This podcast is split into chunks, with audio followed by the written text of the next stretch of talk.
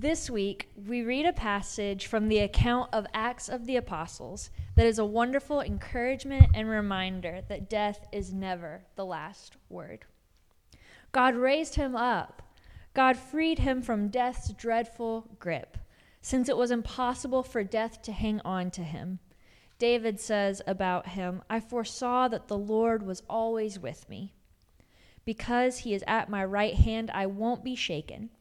Therefore, my heart was glad, and my tongue rejoiced. Moreover, my body will live in hope, because you won't abandon me to the grave, nor permit your Holy One to experience decay. You've shown me the paths of life. Your presence will fill me with happiness. The David referenced in this passage is the psalmist, and the quote is from the 16th Psalm. You, Lord, are my portion, my cup. You control my destiny. The property lines have fallen beautifully for me. Yes, I have a lovely home. I will bless the Lord who advises me. Even at night, I am instructed in the depths of my mind. I always put the Lord in front of me. I will not stumble because God is on my right side. That's why my heart celebrates and my mood is joyous. Yes, my whole body will rest in safety because you won't abandon my life to the grave. You won't let your faithful followers see the pit. You teach me the way of life. In your presence is total celebration. Beautiful things are always in your right hand. Hallelujah.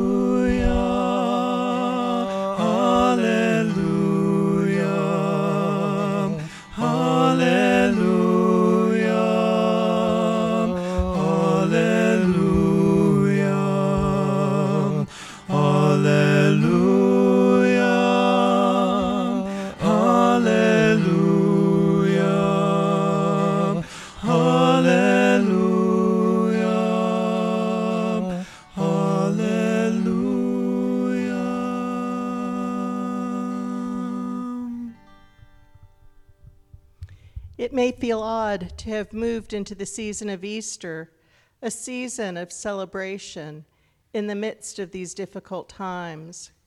Perhaps it is an opportunity to really take into consideration that at the heart of our Christian faith, we are called to live our lives in the belief that death is not the final word.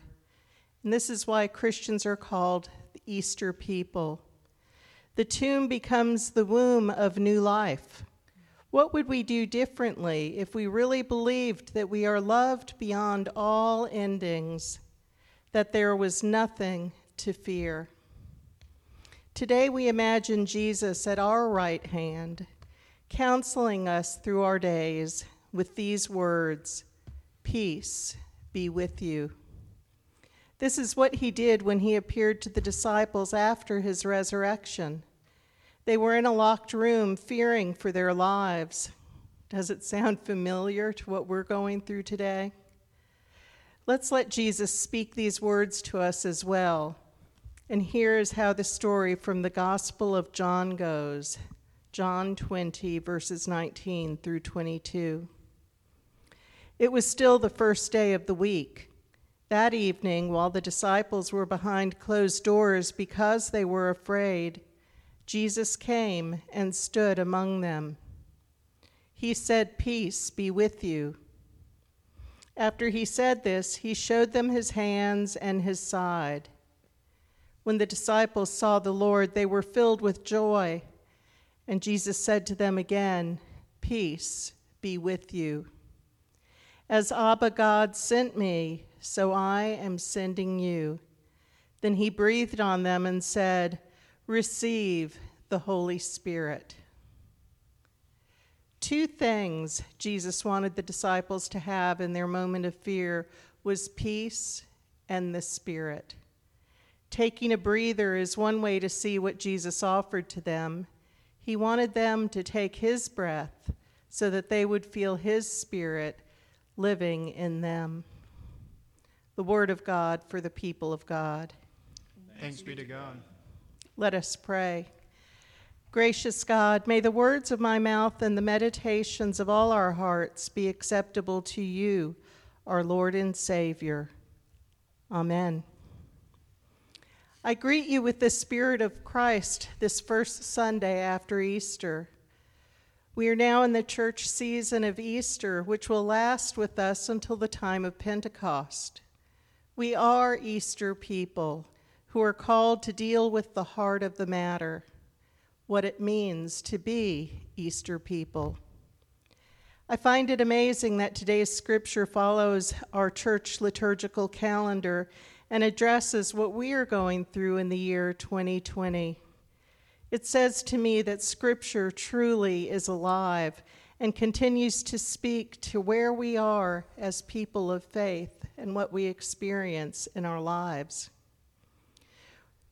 And we're fortunate to have stories of faith.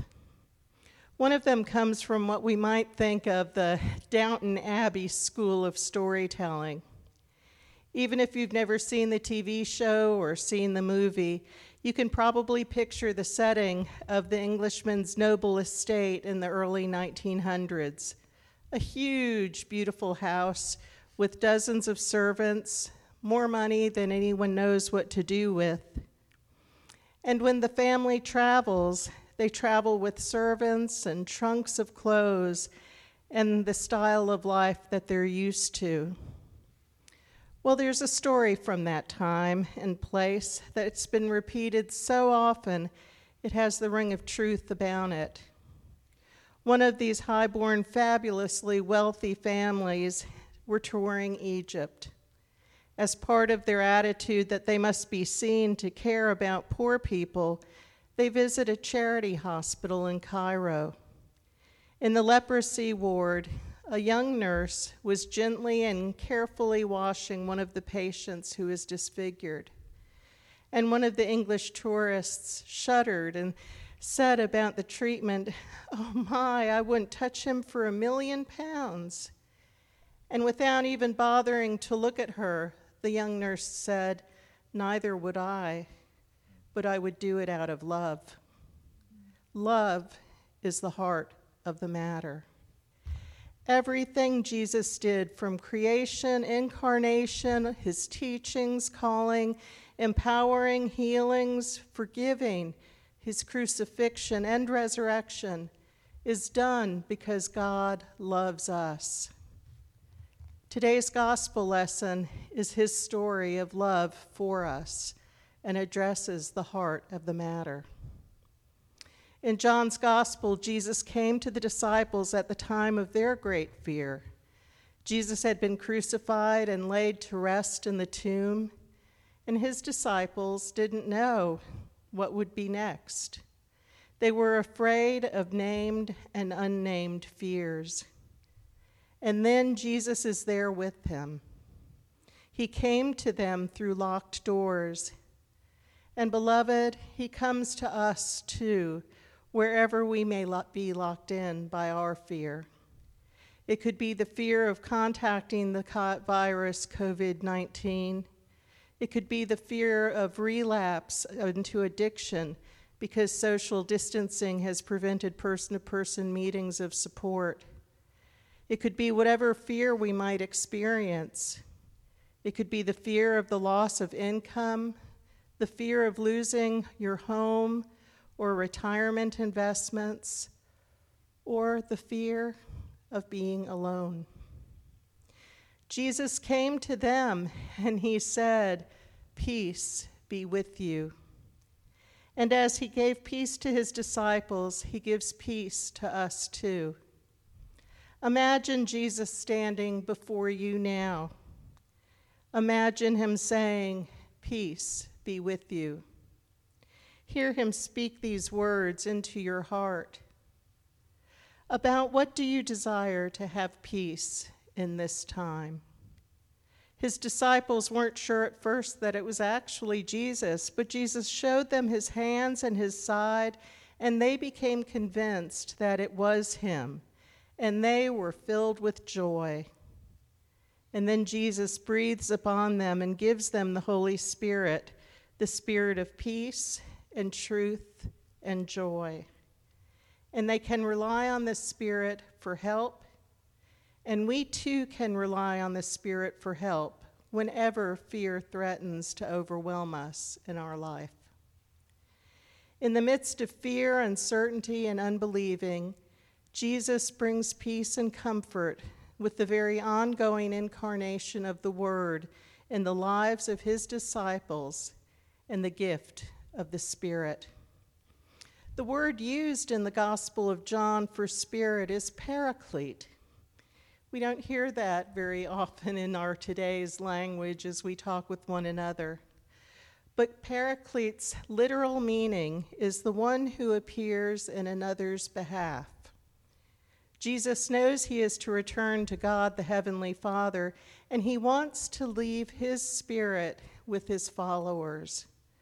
The Spirit is the helper, the comforter, the advocate, the intercessor. The function of the Spirit is to continue the very presence of Jesus, and by Jesus breathing into his disciples and also breathing into us, he wants his work and his life to continue. And we can see the presence of Jesus in the actions of people who bring light into the darkness of the concerns and fears and separation. In one of J.K. Rowling's novels, one character says, You can find light even in the darkest times if you're willing to look for it. We can see actions of unselfish love giving that brings light in the dark times that we might be experiencing. You might have read of the Brooklyn, landlord who forgave a month's rent for everyone in his building because some had been laid off or furloughed due to the pandemic. We've heard of people acting similarly. I have no idea if any of them are believers, but I absolutely do believe that all good actions proceed by the Paraclete, the Holy Spirit, that Jesus gave to the disciples in the upper room. We read of medical bills being paid, rents being paid, food being provided, all for people in dire straits, though no fault of their own in this time.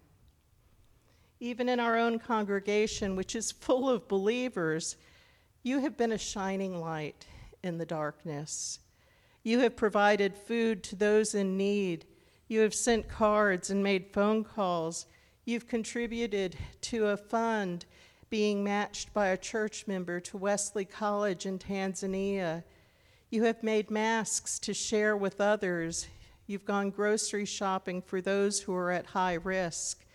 You've even driven your friends to their doctor's appointments and waited in the car for them and you have kept one another in prayer. All because of love, which is at the heart of the matter. And this is why we can claim Psalm 16 for ourselves, even though it was written 3,000 years ago. I always put the Lord in front of me. I will not stumble because God is on my right side. That's why my heart celebrates and my mood is joyous. Yes, my whole body will rest in safety because you won't abandon my life to the grave. In your presence is total celebration. Now, the author of the Psalms isn't saying, oh, everything's all sunshine and roses, and I'm a sunshine person. The author had family conflict and was pursued by the king's army.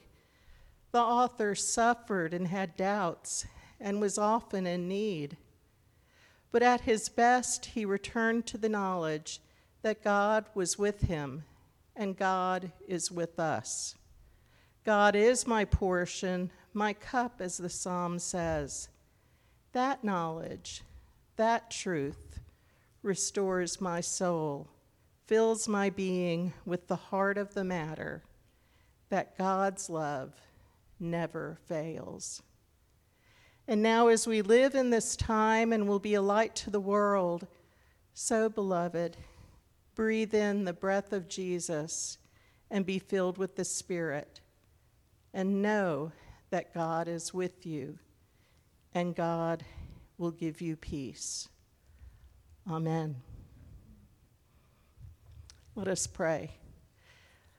Loving God, we thank you that you are as close to us as the air we breathe. We thank you for the blessings that you give to us, even in this time of trial. We thank you that you never leave us alone. We thank you for your gift of Jesus and the Holy Spirit. And we thank you for the gift of one another. We want to glorify you with our actions, with the thoughts that we have, and the thoughts that we express. In Jesus' name we pray. Amen.